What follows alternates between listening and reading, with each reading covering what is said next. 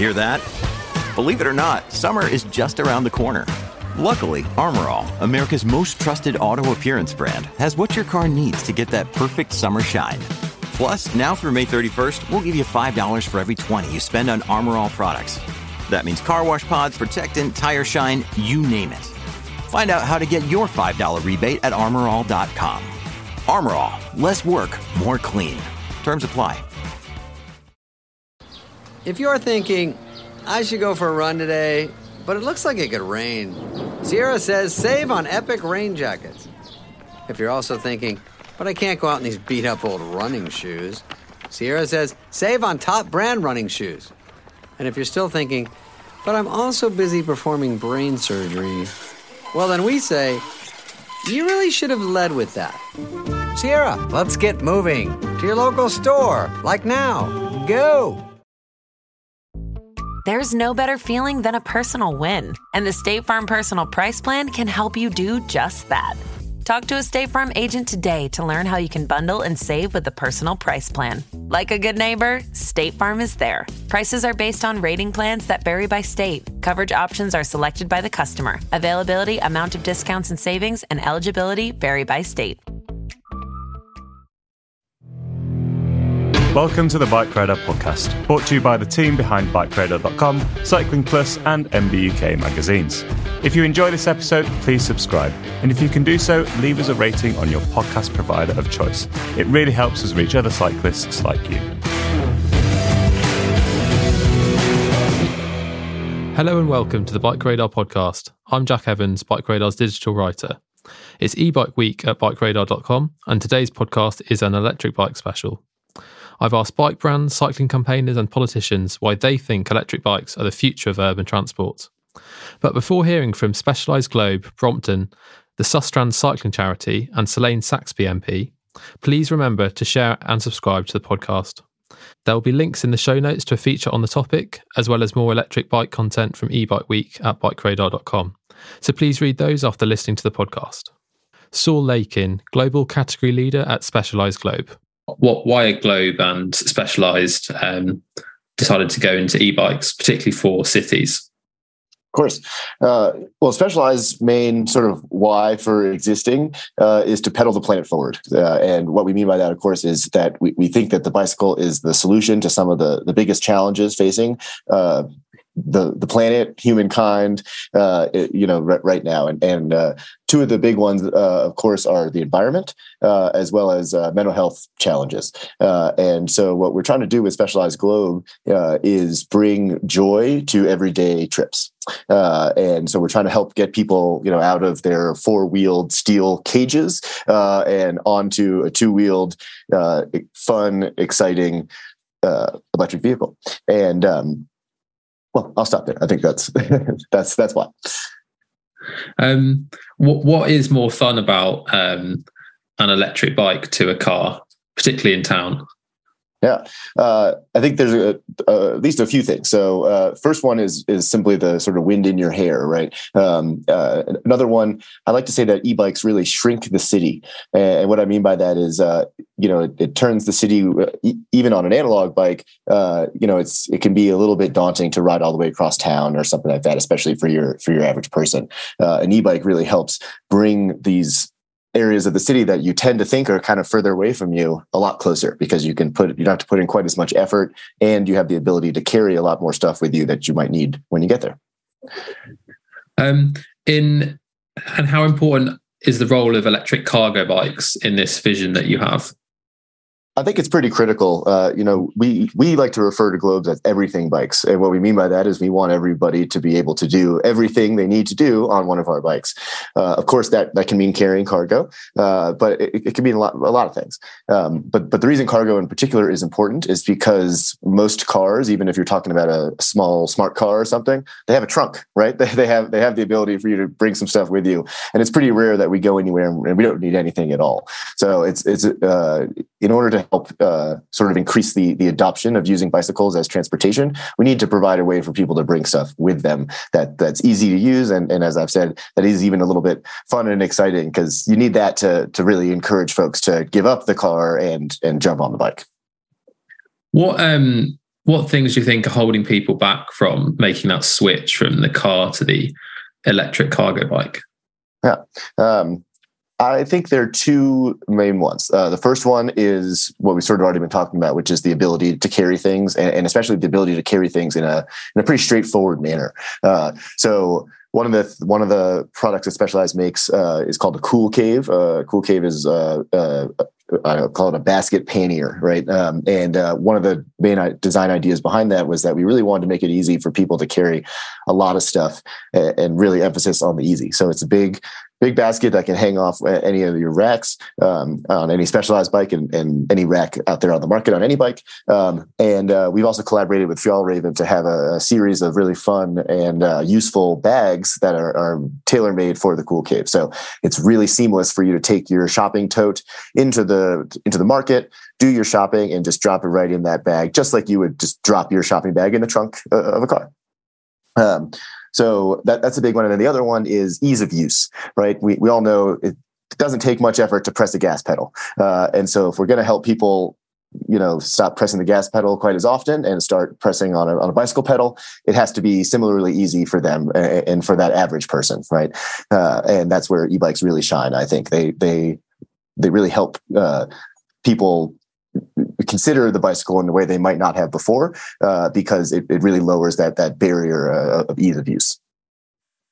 Um, how do you address the, the, the issue of costs surrounding electric bikes?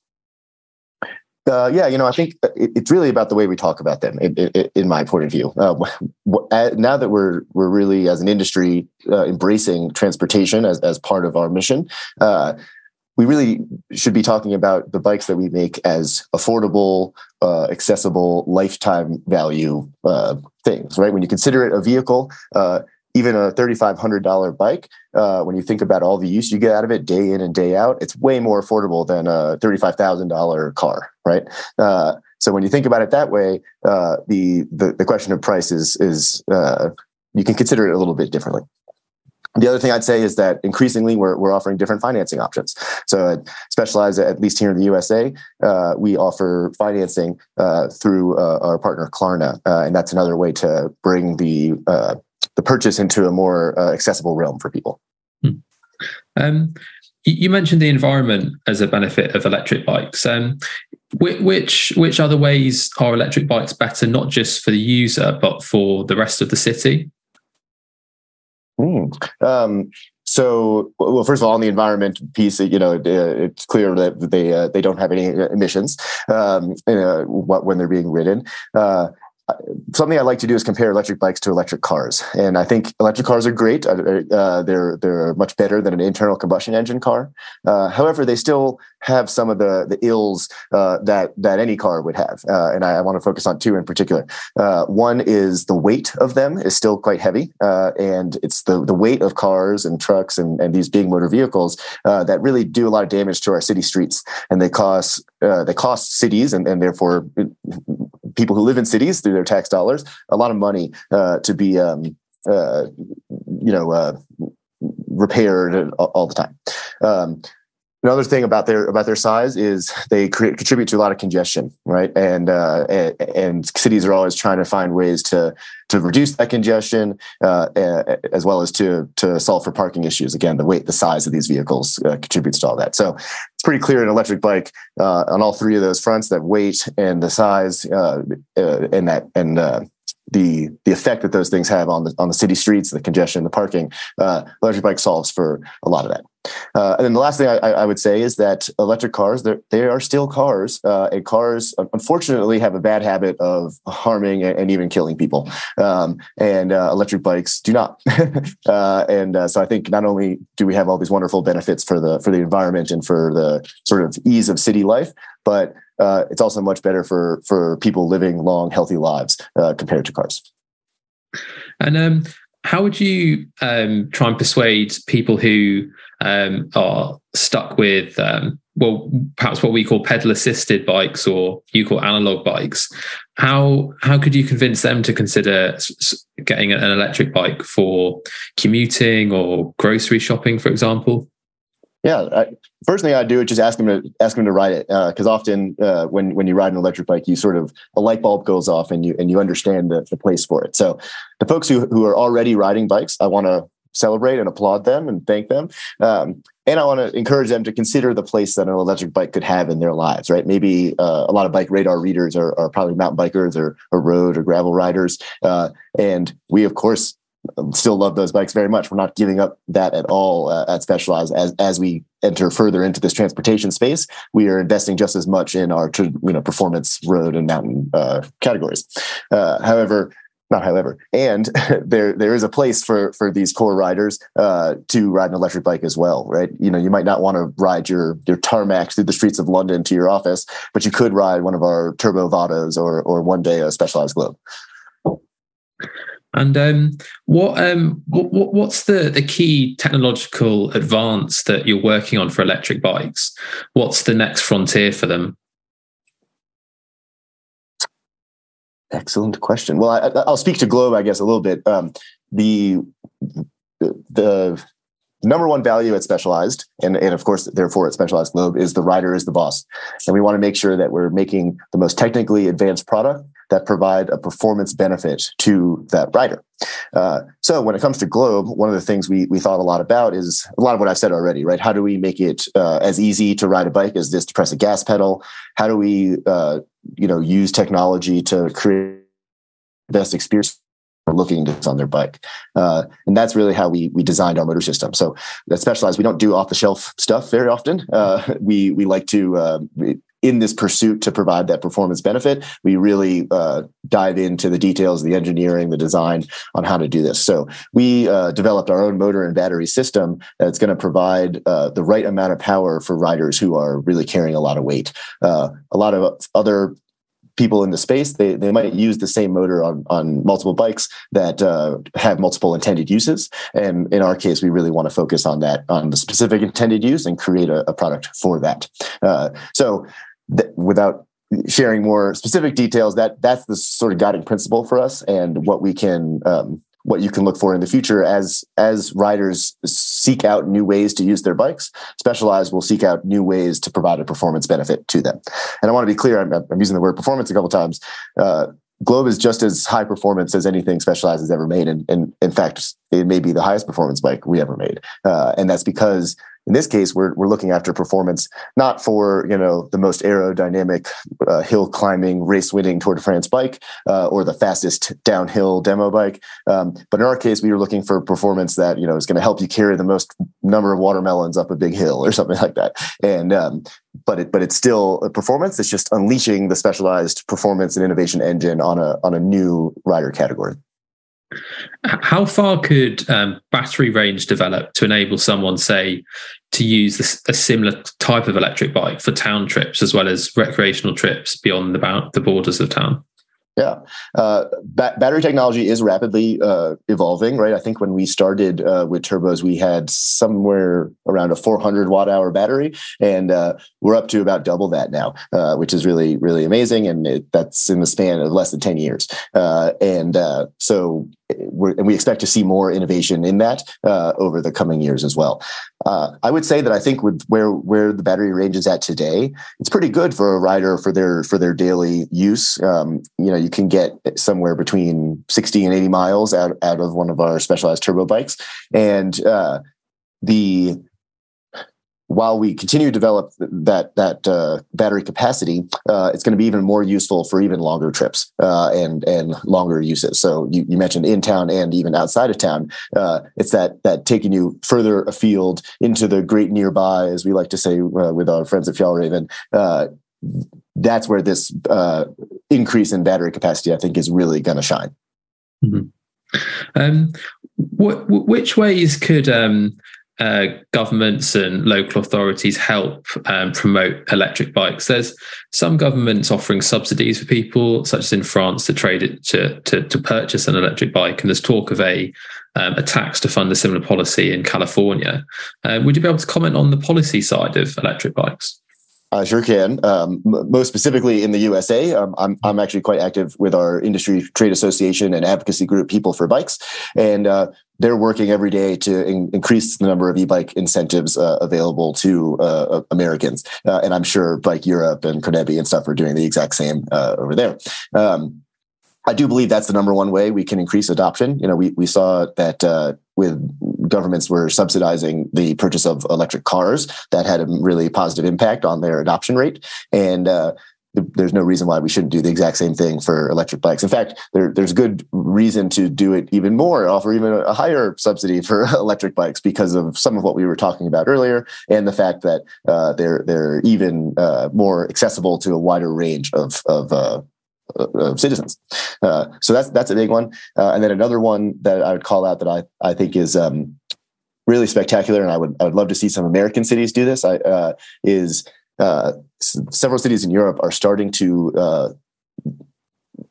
uh, restrict motor vehicle traffic in certain parts of their cities. So, often, generally the most densely populated city center part, and um, so they get motor vehicle traffic out of there. But of course, uh, the uh, uh, the the the pedelec uh, electric bikes are allowed in the in the city center, uh, and that's a great way to uh, increase adoption alongside these incentives. Right, you make the the bike a little bit more accessible for people through the incentives, and you really encourage them to ride it by saying, "Hey, you actually you can't ride your car here. You got to find another way to do this." And and and as I said earlier, the e-bike is a is a great solution for that. How do companies like you who are selling um, electric bikes to private individuals interact with electric bike hire schemes in cities? You know, I, um, we don't interact directly with them, but I'd say we do interact with their riders a lot. Uh, I believe that those electric bike schemes or the, the hire schemes are some of the best uh, sort of lead generation referrals uh, for for the bike industry. Um, at, Specialized, we really like to celebrate those riders. We like to celebrate anybody who's who's on two wheels and and uh, invite them, welcome them uh, to join us on, on, on a journey. I think there's a there's a place uh, in our cities and on our and on our streets for those uh, electric bike hire schemes, um, and we can invite those people to have perhaps an even more enjoyable, more personalized experience by purchasing their own bike. Mm-hmm. Um, Globe and Specialized seem to be um, at, the, at, the, forefront of electric bike investment. Um, do you see competition increasing from other bike manufacturers as they expand into the market? Of course, it's a you know it's a it's a growing space, and uh, there are a lot of great companies out there. Uh, so yes, uh, you know, I, I, I definitely anticipate further uh, and, and, deeper and tighter competition uh, with with the, the folks in the bike space. And I have to say, I, I anticipate it coming more from uh, you know folks in the in the motorcycle space, folks in the uh, the electric vehicle space. Uh, we just heard uh, was it this week or maybe last week that Rivian has sort of confirmed that they're working on an electric bike, right? Um, so it's it's brands like that as well that that that are coming into the space. I, I, think it's a testament for to the power of the electric bike. but I do believe that that specialized uh, has a has a leg up on everybody because we've been making bikes for almost 50 years, and we can bring all of that uh, that that heritage, that history, that that understanding of, of bicycles to the electric bike because electric bike is just that a bicycle. Uh, so if you if your expertise is in motorcycles or in or in larger motor vehicles, you probably have a tougher hill to climb, pun intended, uh, to to be successful in the electric bike market. Yeah, would you be able to give an idea of um, the sort of proportion of investment Specialized is putting into electric bikes? Because you mentioned that it's quite a similar amount to say gravel road mountain bike. Um, I don't know exactly how to articulate that. All I could say is we we're we in keeping with our mission of pedaling the planet forward and, and believing that the bicycle is the solution to the, the most pressing challenges that face us, um, we're investing on on all cylinders on all on all things uh, bicycling. Uh, so uh, yeah, that, that, that's basically how I can put it. The one thing I'd say, if, you, if you're going to say some more about the government part of it, I would encourage you to take a look. Uh, I, I, know Big Bike Radar is primarily UK based, but I would encourage you to take a look at. Yeah, the, half of our audience. Sorry, yeah, half of our audience is um, uh, American, North American. So yeah. Okay, great. Yeah. So I'd encourage you to, to, to look into the the Denver program. So um, you mentioned California already. Mm-hmm. The California one is very much in, in progress and, and specializes mm-hmm. has been quite close to the creation of that. In fact, um, but the Denver program, Denver, Colorado, is is already in flight, um, and it's been wildly successful. Uh, if you if you look into it, you'll see that uh, there's incredible demand for these these incentives, and um, they they just can't they can't move quick enough. Uh, and I think that that we're going to see that uh, we'll see the same thing in the California program once it's up and running, and, and I think we're going to see that in all in every incentive program that gets gets created, probably everywhere in the world, not just in the USA. Will Carley Smith, head of design at Brompton. What's the what was the rationale between, behind Brompton deciding to build electric bikes? Okay, um, I mean we're a little bit different, perhaps, from many bike companies in that we're sort of transport 1st mm-hmm. So, you know, the, for 40 years, we've been about moving around cities. You know, it's the guy that started the company, Andrew Ritchie, wasn't really a cyclist, you know, wasn't trying to create, you know, a cycling experience necessarily. Mean, he loved cycling, but he wanted, you know, something to get around London, you know, a tool for moving around a city. Uh, and that's what he created. And, and that really is what we are, you know, remain fascinated by. So it's it's moving around a city, having that freedom to kind of get around without being encumbered.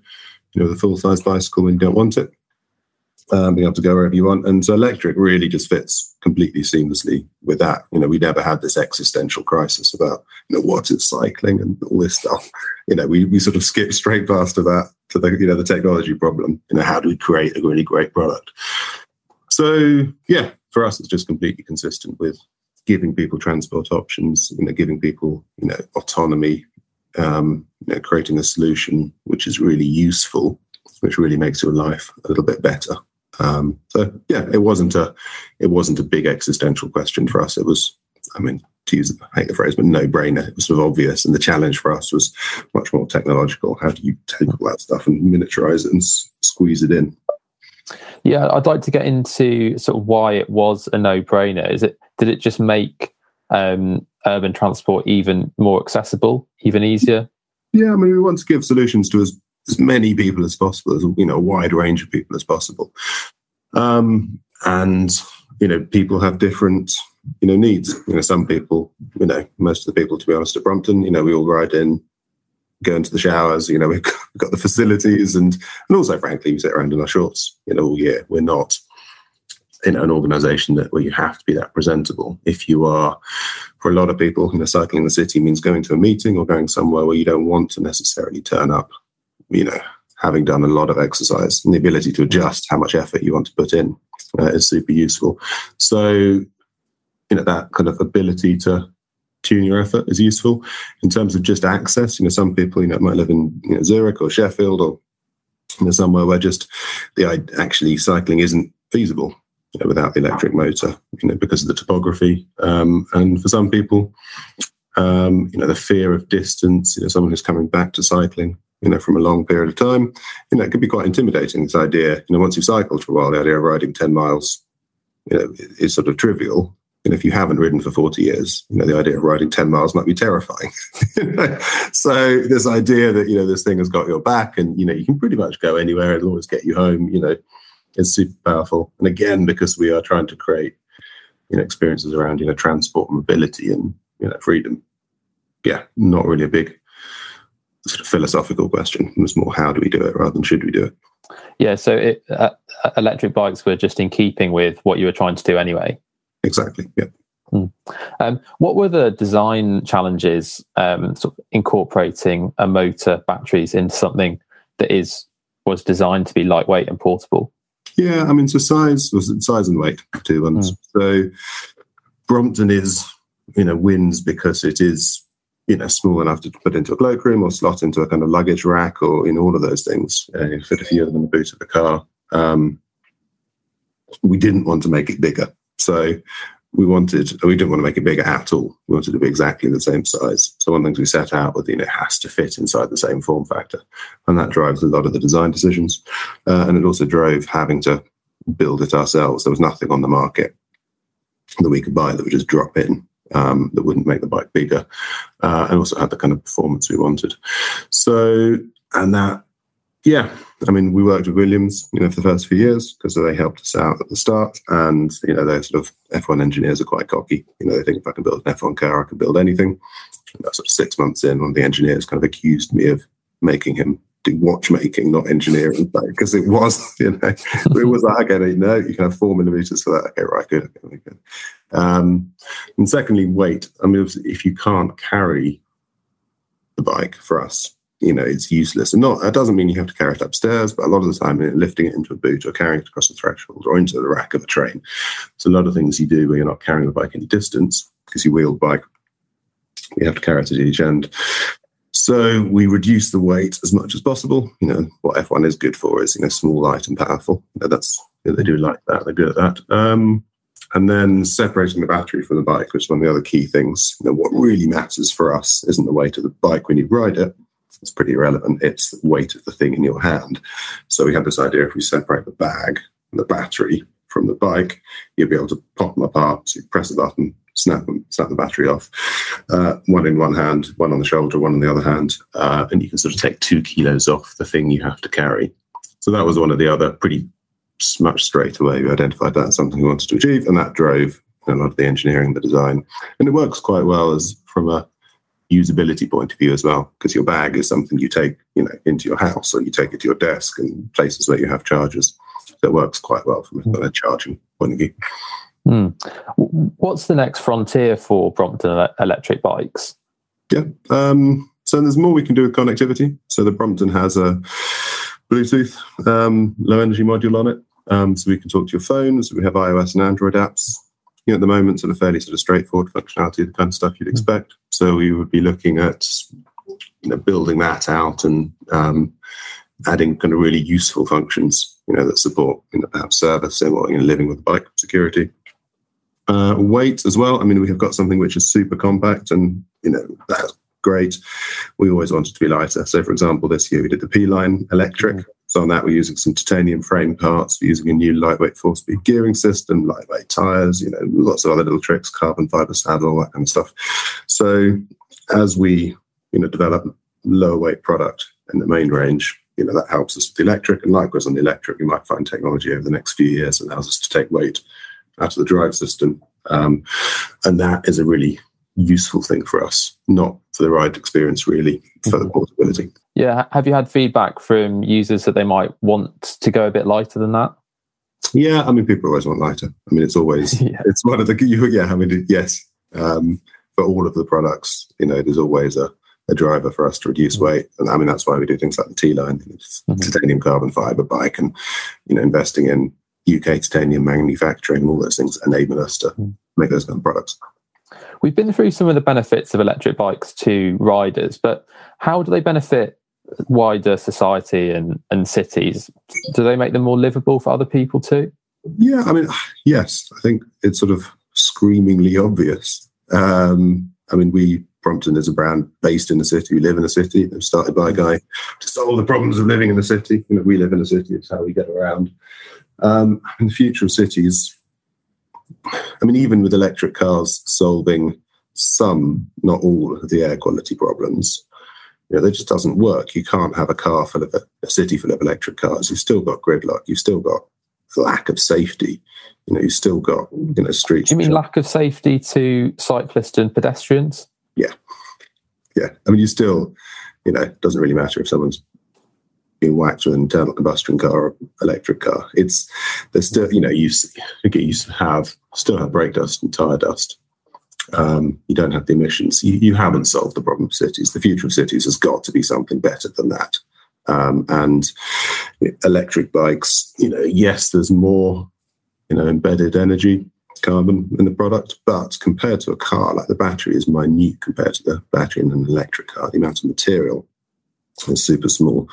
Um, you don't have to worry so much about charging, so your level of infrastructure investment is so much less. Um, it enables you to do quite car-like things, you know, like cargo and family and utility. Yeah, how interested is, is Brompton in that utility side, enabling people to carry that little bit more with electric bikes? Yeah, I mean, we are we're interested in anything in the sort of urban transport, urban mobility space. So yeah, it's something we yeah that is of interest. Um, so, I mean, the future of cities is going to be small electric things whizzing around, and some cities will get there earlier. Some mm. cities will get there later. You go to Germany, they sold you know, two million, over two million e-bikes a year. You know, cargo bikes, brands like Urban Arrow are kind of exploding. You know, driven by the electric technology, you know, good electric technology makes it kind of a, a cargo bike a, a, viable product. So, yeah, it really does seem like a no-brainer. Um, which is why it's slightly frustrating, perhaps, that you know you can get incentivized to buy an electric car and be incentivized to buy generally a bike up to a thousand quid using salary sacrifice schemes. It does feel like there's a bit of a blind spot there at the moment in terms of legislation. Um, Would you uh, advocate policies such as cycle to work schemes being a bit more generous so people could maybe squeeze to an electric bike? Yeah, I think. Oh, yes. I think targeted. I mean, they are. These are products that genuinely have a you have a benefit for the user, but also for, I would argue, wider society. You know, they make cities like cleaner, nicer, safer, less congested. There's a strong rationale, surely, for getting people onto them. If we're going to incentivize people onto electric cars and other bicycles, yeah, it feels like it's just something that legislation needs to catch up with the technology because the technology is good. You know, electric bikes are not a you know experimental idea. This is a mainstream piece of kit whose time has come. Hmm. Which other um, policies would you like the government to adopt to improve uptake of electric bikes? Um, I think the main one is access. Um, to be honest, um, you know, whether it's salary sacrifice, uh, I think making sure product is safe. You know, is important that people you know trust the products. So the consumer, you know, the product legislation is is good and it's tough. I think we need to make sure that when you buy a product, you know that it has been you know built to those standards and certified to those standards. So I think you know if you look at things like scooters, you know, it's important that there is a um, a rigorous amount of enforcement and control, and we don't find that people are buying products which are unsafe and having bad experiences uh, or dangerous experiences. Yeah. So as a um, as an electric bike manufacturer, you you'd actually prefer more government regulation of safety standards because I think yeah, I think the safety standards we have are good. I think mm. you know the European standards and all the things that sit within that machineries directive, battery mm. safety. Mm. You know the standards are they're solid. You know they're, they're grown up product standards, which is great. We need to make sure that you know different segments also have the same standards. So If you know you, scooters are an emerging thing, you know they should have the same level of inequality and scrutiny. And in terms of sales, we just need to make sure that the what's sold meets those standards. We're not in a we're not in a bad place, but yeah, yeah. How do you? Uh, which challenges do you face encouraging people to um, go for an electric Brompton over a pedal assisted one, which is already a accessible and convenient means of transport in town? Yeah, I mean, we don't. We're not in any way thinking that everybody who might want a Brompton should have the electric Brompton. Mm. For us, it's another it's another kind of piece of the jigsaw. Um, How big a piece of the jigsaw? We are. We're not in every market we sell in, so we're kind of rolling out progressively, but we're into the most of the big ones now. We are between 10 and 15% by volume, which means 25 to 30% by revenue, although it's an area of the business which is growing. Um, so it will be, yeah, it's a it's a very important part of the business. Hmm. And um, is there is there anything about um, electric bikes that workplaces could help with? Um, is it always easy? Brompton are probably one of the easier bikes to charge, but could that be improved? Yeah, I think so. I mean, if you look at places like you know Germany, I mean, you go to sort of restaurants and cafes in Germany, they're so mainstream. Maybe that's less about the workplace, but you know, it's quite normal. You know, if you're in rural Germany, to go to a restaurant or a cafe and they'll have a rack of e-bike chargers mm, kind of lined up. Yeah. You know, we did a tour like years ago, went to sort of a German restaurant and said, well, where can we charge our e-bikes? And they went, the e-bike charger. And I was like, all right, okay. Bit like, Tesla, bit like Tesla charging in the car park. yeah, we don't really have those in the UK, but yeah, that's great. Mm.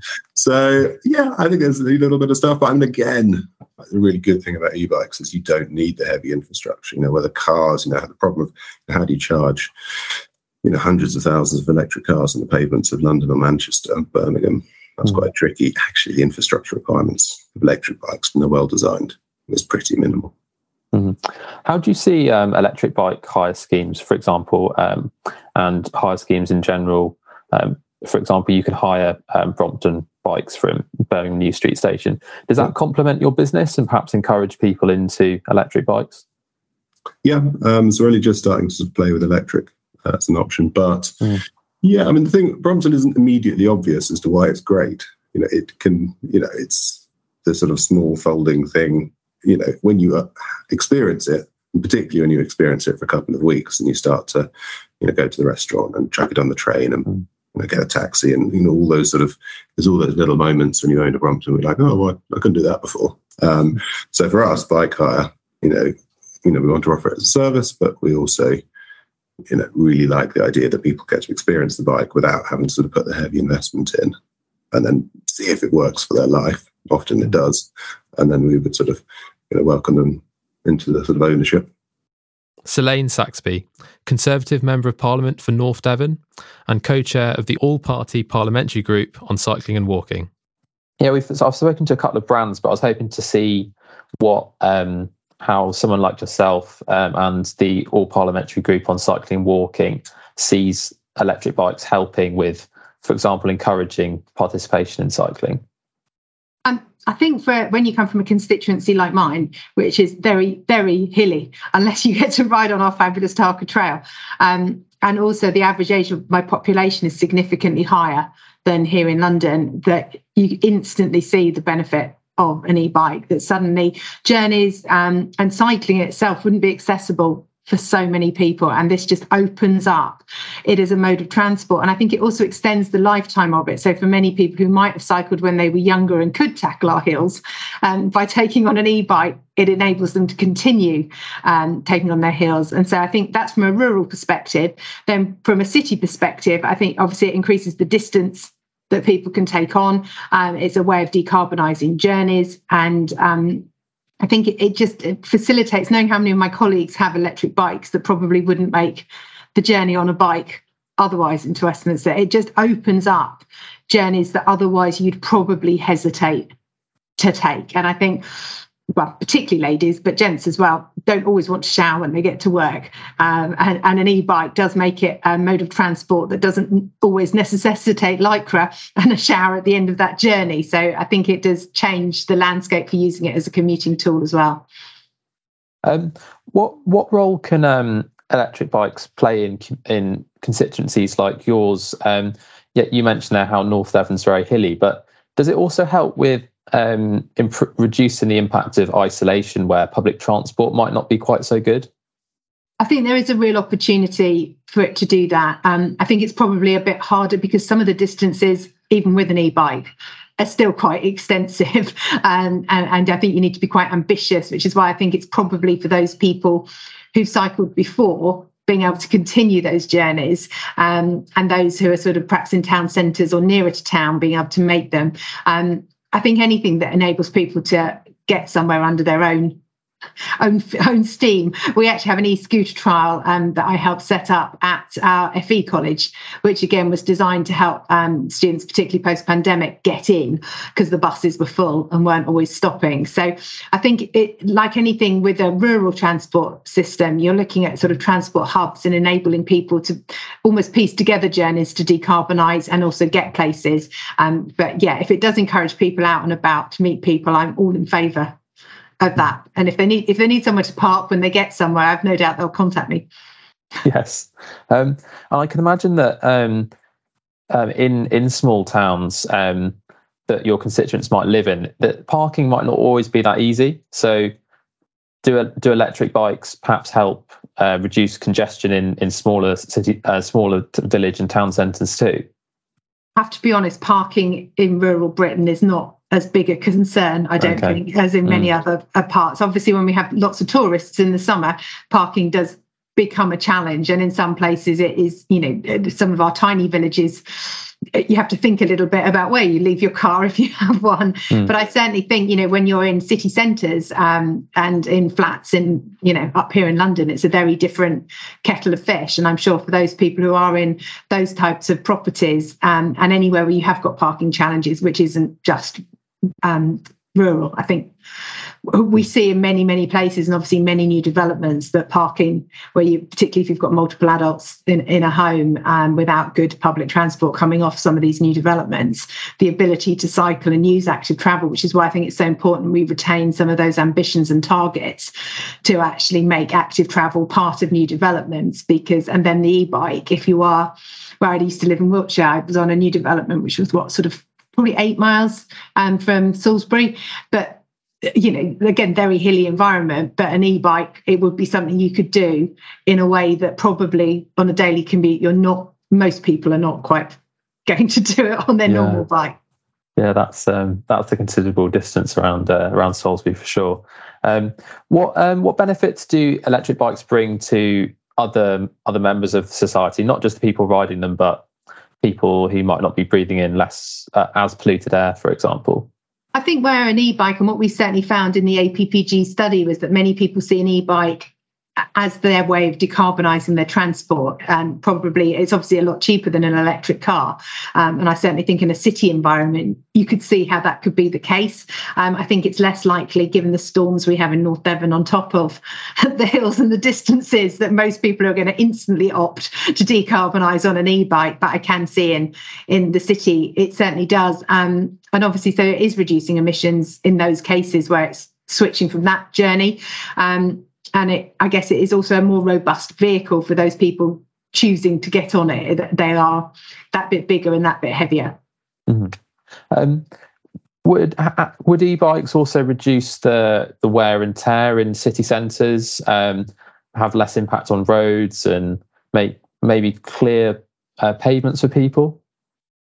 I think if they're well used, I think, um, and I, I walk over Westminster Bridge quite often when I'm in London, and I think there is a real need to actually, where we have got good, great new cycle tracks gone in, that to educate pedestrians as well as cyclists about the need to actually follow the road. I'm guilty as charged of walking down the, the, the cycle lane, but I think where you've got good cycle lanes and good facilities, then obviously you can actually cycle on it. But at present, Westminster Bridge, the one there is actually full of tourists taking photos of Big Ben, making it very hard to cycle on, whether you be on an e-bike or a normal bike.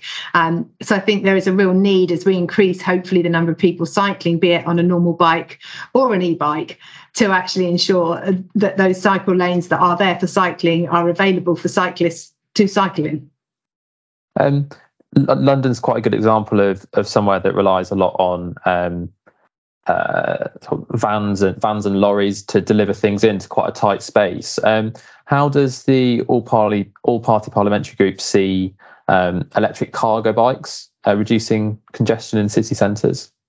I think it's a huge opportunity. And I think one of the, the, other things that came through in the evidence that we had on our electric bike report was that we need to really look at the cycle to work scheme so that we raise the level um, so that you could purchase an e bike and mobility cycles and also e cargo bikes. And I think that's one of the things when I'm up here in the week, you see far more of is actually things like laundry bikes. Um, and, and they, they, they're, they're great. You know, when you think about where they're trying to get to and into hotels in, you know, very nice tourist destinations and parts of London that are hard to drive around, I think it's a real opportunity to reduce down the number of vans that are coming into some of these areas. And I think we need to be more creative in our description of what is an electric vehicle um, and make sure, because I think there's also it was Brompton gave us evidence that the, um, there's no plug-in grant for electric vehicles.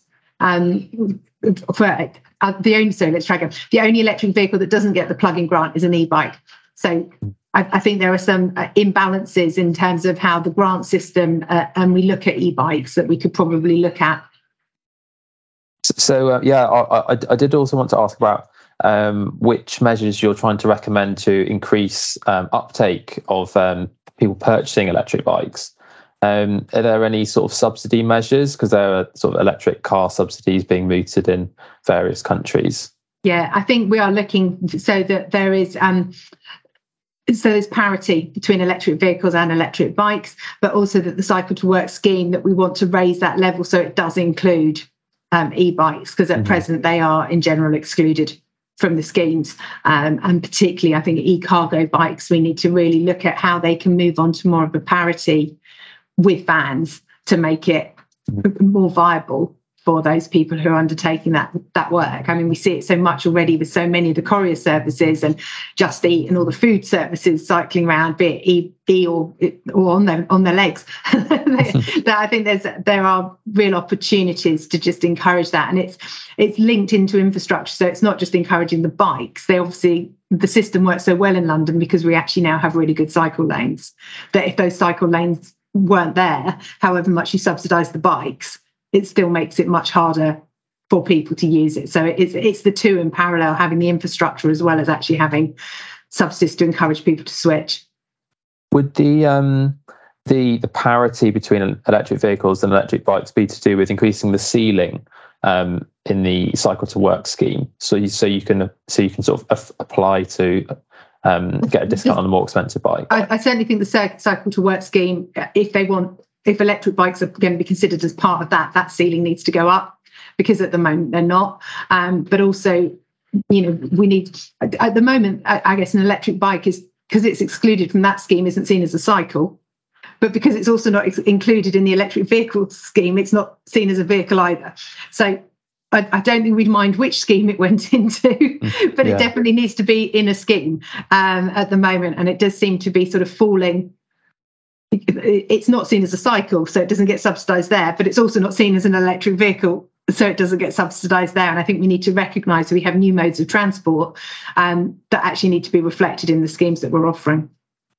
Um, what what way is the all, all party parliamentary group looking at making the the methods of charging um, electric bikes greener because they still use mains electricity. So in some ways, they're only as green as where that power is coming from.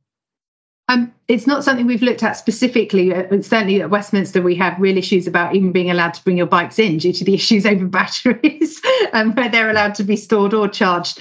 Um, but I, I think it's like all parts of this electric, you know, this transition is how do we ensure that actually the entire chain around the transition is green and not just the actual moment of use itself mm-hmm. is green. And I hope very much as we sort of now move forward with the new government, we are looking across the I do a lot of work in the environmental space, but across all of these energy change, how how do we ensure that every part of that decision is actually carbon neutral, not just the journey itself? Um, and I think it is still very difficult actually to charge off anything that isn't mains. And most of us at work have no idea realistically where our mains electricity has come from. Mm-hmm. Exactly. Um, how would you um, try and persuade people to consider investing in electric bikes because they're seen they're seen as kind of a lot more expensive than a, a just a purely pedal assisted bike and almost compared to a car. So we, have touched on uh, kind of encouragements and, and subsidies, but how would you persuade people to think it's a worthwhile investment? I think it's like anything you almost need to try before you buy. Um, and obviously, up here in London, where you've got those schemes where you can hire an electric bike and get on it, and I think that it becomes an instant sort of, oh, that was quite a different ride. I know I used one for the first time on the parliamentary bike ride this year. Uh, and it was like, oh, feels quite different. Uh, and it is a very different ride. If you're somebody who's used to cycling, to suddenly get on an e bike feels very different. And I think it is about trying it. And I think that's, again, much harder when you're away from city centres, because certainly, whilst we do have some out in rural North Devon, there aren't there's nowhere that really you can go and try it unless you've made that specific decision to go to a bike shop and try it, or you just happen to be somewhere at an event where somebody's pushing them. It's happening more, and more people are taking them out. And we did have an energy event recently that you could, but I think the only way you're going to know if it's for you is if you get on it. I think it's it's a big purchase to do without ever trying it. I think you you're going to have needed, and that's I think actually one of the challenges we have in rural North Devon is a lot of the cycling is undertaken as a leisure activity rather than as a commuting activity. But often it's when you've got leisure time that you have got time to try out things like this and actually have a go and, and see if it works for you. And I think it's another reason why some of the investment into rural infrastructure is quite important. So, whilst it, we might not have as high a density of people, our tourist cyclists are significantly higher down our Tarka Trail than many, many other parts of the country. But that can change behaviours elsewhere in your life. Yeah, that those um, more tourist friendly routes like the T- Tarka Trail would be a great place for people to hire an electric bike to, to try it out, wouldn't they? Yeah. So tourism can certainly help with giving people an experience. Yeah, and you have more time. You know, when you're actually not at work, you have yeah. time to take those decisions. And if it doesn't work, it matters far less. Then you're back against it and trying to get to work for at nine o'clock in the morning.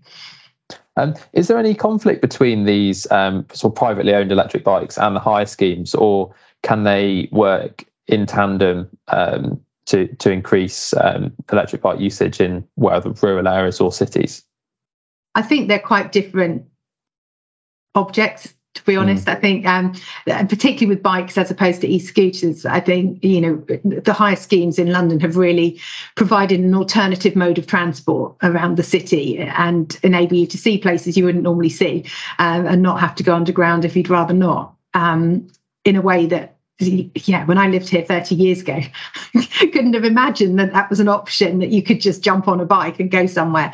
So I think that, that the e-bikes, obviously, like they do anywhere, enable you to do more further distance in an easier speed. And I think that opportunity to try does expand the market, but also recognizing, you know, the modal nature of it, that potentially you might have an e-bike at home, but if you commute into London, I know probably few of us do these days, but for those people that commute in, to be able to get off a mainline station onto a bike, even if it's a longer way. So you get that breakdown of journey. Um, and obviously, not everyone wants to travel with their bike. So if you have got multi-stage journeys, um, and again, we see this a lot with the hubs and the hub setup that we're looking at out in rural Britain, that I, I, I see them as, as quite separate, but one certainly facilitates the other. I think once you're used to it as a, a mode of transport, you know, I'd jump on one again. If somebody mm-hmm. said we're off to do 50 miles, I'm not sure I'm quite fit enough to jump on my own bike and do 50 straight off. But I'd be quite, having done the electric, be quite happy to do that with a bit of extra yeah. welly there. Emily Sinclair, Livable Cities and Towns Officer from Sustrans Cymru. Would you be able to start by um, saying why Sustrans is is backing electric bikes? Um, yeah, I think especially with the topography in Wales, it's quite hilly. So an actual standard bike is a barrier for people to get out and about really. Um, you know, a lot of the the hills here, especially in Barry, those struggle to, for people to walk up, let alone kind of cycle up. So it takes away that barrier for people um, who would like to travel more actively, but don't have the possibility to. Um, so that's kind of part of, of why we're kind of backing it, is because it does help people that um, want to move more sustainably, but that is a big barrier, kind of what the the geography is like in the UK, really. What other what other benefits does that bring them?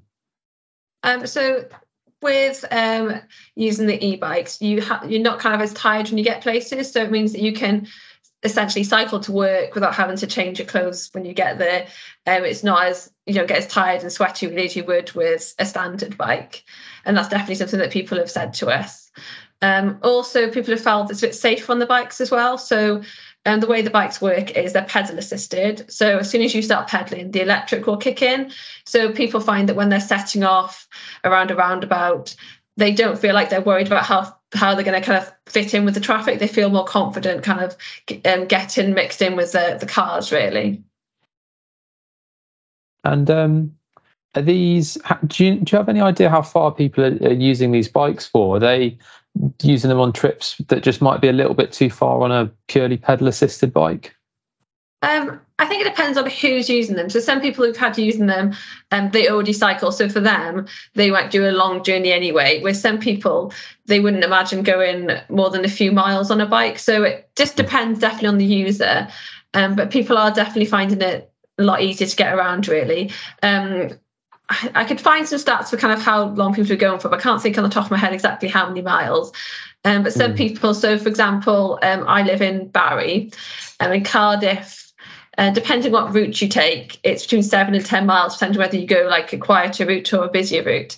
And that's something that people wouldn't really think about doing previously, unless you're kind of really keen cycling. So we've had a few people that have been using the bikes for commuting.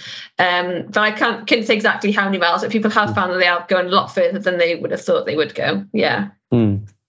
And um, how does the how does the scheme work? How many um, of these bikes are available for people? Um, yeah, so we've got five locations in Wales. Um, so we have a mixture of electric bikes and also electric cargo bikes as well.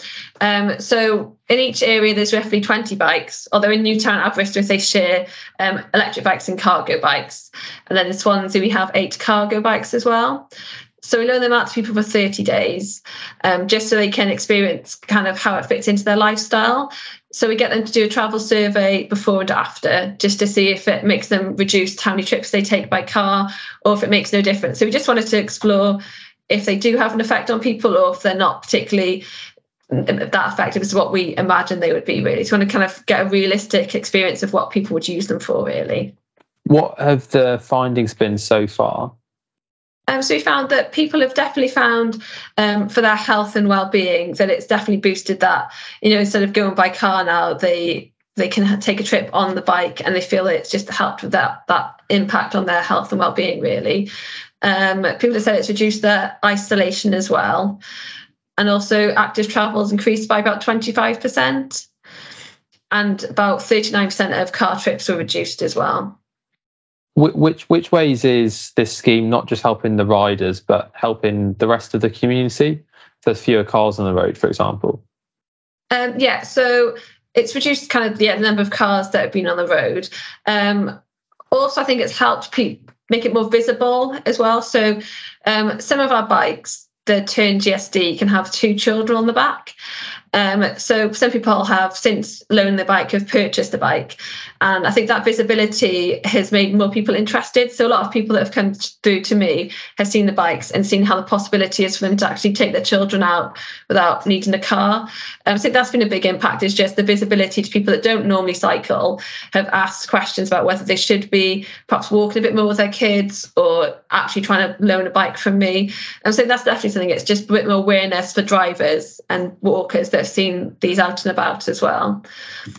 And um, we are also looking at using the bikes more in the community as well. So um, we've been using them with businesses as well. So that's helped kind of a few businesses um, reduce their mileage as well and their, pe- their petrol costs as well there. Which sort of businesses, I presume, have been using the electric cargo bikes? Um, so we've had a lot of um, kind of rural businesses. We've had things like um, farm shops. Um, we've had community farms as well that have been using them um, to transport on the farm, transport some vegetables, and then transform them to like customers as well. And we've also had places like bakeries. There's a community bakery in Rhyl um, that's been using the bike to deliver. And one of the benefits they said was also just making it more visible. Um, so it's quite reasonably new bakery, and they wanted to kind of you get the word out that it was there to kind of help train people up that wanted to learn about baking as well. So it's a great visible visibility tool and advertising for them they found as well. Mm. And um, have um, people been using the um, cargo bikes for like pri- pri- private things? So moving moving more of their own luggage around, not just businesses, um, like besides their own children. Um, so we've had a few people that have used the bikes um, for more shopping trips as well. So we've had people that have um, used them to go to a garden centre and put in compost on the back, which I think I would assume that's a bit too heavy for a bike, but actually with yeah. the cargo bikes, you can manage those kind of things. Um, so definitely people trying to do those kind of things as well. Um, but it's mainly been businesses so far with the cargo bikes that have been been using them. Yeah. Mm-hmm. And what what's the next step for the scheme? Um, yeah, so we're coming to the end of our two year research project, and then we're hoping to get some funding for another three years. Um, and in that time, we want to embed them more in the community. Um, so we have been working with various community groups. Um, so things like organisations like Llamau, um, Salvation Army, um, and giving them to people that they support to use. Um, so looking to just get community groups involved that might want to have some bikes as maybe a bike library or pool bikes. And so looking to explore kind of embedding them more in the community and then then taking the bikes on as, as something that they would manage then. Have you done any? Um, have you had a look at the effect of um, this scheme on improving um, air quality, reducing pollution at all? Um, not at the moment. So, um, so we do have trackers on the bikes. So it does kind of hmm. show us how much CO2 is saved, but not necessarily how the air quality is improved in those areas, though. So yeah, coming to the end of the two-year research project, uh, overall, how how do you feel about how it's been received? Yeah, I think it's been really well received by people. Um, I think one of the barriers has just been with COVID. So we started it in, we got the funding in March 21, um, but actually there's delay on bikes due to COVID and everything. So actually didn't we start till the summer? Um, and I think there was still a lot of um, issues of people meeting up. So we were hoping to to look to work more with community groups and organisations, but that's just been a barrier to kind of what we'd have envisioned before kind of COVID happened, really. Um, but yes, definitely been um, a positive to people. Um, I think one thing is we're looking to work with more people that from like deprived areas um, just because obviously the, the, bikes are quite expensive, about four thousand pounds. Um, so that's a barrier to people. So um, even the people that buy happy and keen with the bikes, it's kind of like they've tried it for 30 days, but actually there's no next step at the moment for buying one. Is it free for 30 days? Yeah, so it's completely free mm. for 30 days for people. Um, and then some people like, can afford to buy a bike. Some people have had two cars, they've sold a car and bought a bike. Um, but for a lot of people, there's quite a lot of money um, to invest in a bike. Um, so that's one of the things that's that's been an issue. So it's been well received, but actually people can't afford a bike and there's no next step. Um, so that's something we'd love to be changed in the future is making perhaps a scheme for people that can't do a cycle to work scheme or improve cycle to work schemes really for people. Um, another thing that's kind of been an issue is um, storage of the bikes as well. Um, so uh, the bikes are quite heavy, so they're not really you can't really take them up steps really. you'd have to be really committed to kind of doing that kind of thing. Um, so that's one of the barriers has been people that um, perhaps in flats um, or social housing where they have a communal area. There's not particularly a safe place to keep the bikes. Um, so that's something that we've had feedback on as well. It's kind of something that stops some people, unfortunately, loaning the bikes from us due to the fact they can't store them safely indoors. Which um, measures, uh, maybe government measures, do you think could improve electric bike um, pickup. You, you, mentioned the uh, cycle to work scheme. Perhaps some people say that should be a bit more generous to take account of more expensive electric bikes. Um, yeah, I definitely agree with that. I think as well, it's a, a difficult one because obviously cycle to work scheme is a great idea, but it's still um, it's a bit of a risk, I suppose, to businesses because they're kind of taking on that loan really. And so I can see why um, they kind of reduce how much they are. Um, but yeah, definitely be more support with that. Because um, I've had a few people that have wanted to purchase bikes, but their their scheme goes up to three thousand. So then they've got another thousand pounds to pay off themselves, and it depends whether their scheme would allow them to add that extra on. Some of them don't let you pay extra, um, and then accessories as well. So the bike might cost four thousand pounds, but if you want to get like a child seat on the back, that's extra money. All that kind of thing adds up. And I think as well, some schemes because it's quite quite a kind of expense for them. They might only have a short period of time to actually buy a bike.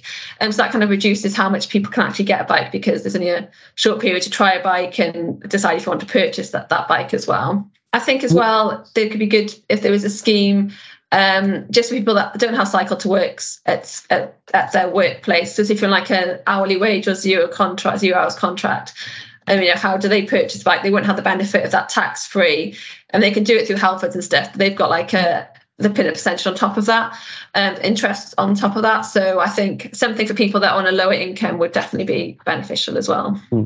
What other ways could cities and towns become better for electric bikes? Um, there's there's, uh, there's in, in some ways electric bikes can be quite hard to charge because while there are uh, there are plug there are plugs for electric cars, that's not always the case for electric bikes.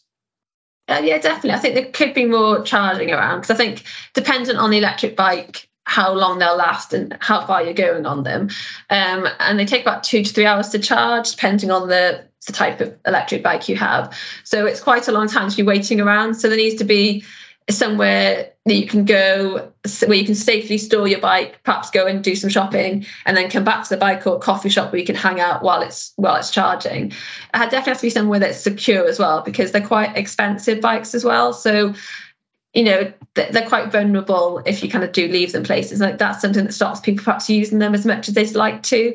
Um, so with what we found is people want to use the bikes we've had for like say goes to leisure centre and that but they might feel quite weary about leaving them there, even though we kind of cover the insurance side. I think not having places in the city where you feel like you can securely park your bike up really is a big hindrance to people using them more to go shopping and and do be more social and kind of leaving the bike somewhere for a few hours. What what role do you think um, electric bike hire schemes where you, you you're just hiring the bike like an electric scooter for a fixed time period? What what role do you think they could play in in towns and cities?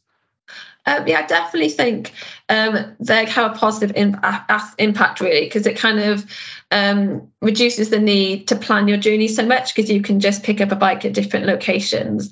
And I think um, the electric aspect of it definitely helps people that don't, because I think it I think it depends on the city, but some bikes, some cities are quite hilly, so it's actually quite tiring. So it takes away that need to get changed, and it just makes it seem like a an easier option, really. So you don't kind of say you're going for a meeting you don't feel like you're exhausted and have to kind of freshen it before a meeting where you kind of feel a bit unprofessional sometimes if you've cycled to a meeting. So i think it takes away that aspect of cycling. It just feels a bit more like a day-to-day aspect of things. Like if you just popped in a taxi and you go somewhere it has that kind of same kind of feel really i find like with electric bikes. I think the yeah the short-term hire schemes takes away that need to take your car somewhere because you can just it's easier just to go to an actual parking bay to get a bike then go back to your car park and then move somewhere else with it so i think that's what makes it more connected the, the city really if you did enjoy this podcast please give us a five star rating on your favourite podcast provider and if there's anything we could improve we'd be grateful for your feedback on the article at bikeradar.com or you can email us at podcast at bikeradar.com Please do subscribe wherever you get your podcasts and share with whoever you think might enjoy it too. Thanks again for listening and speak soon. Thanks for listening to the Bike Radar podcast. If you've not done so already, please subscribe and share with your friends, or leave us a rating if you've enjoyed this episode.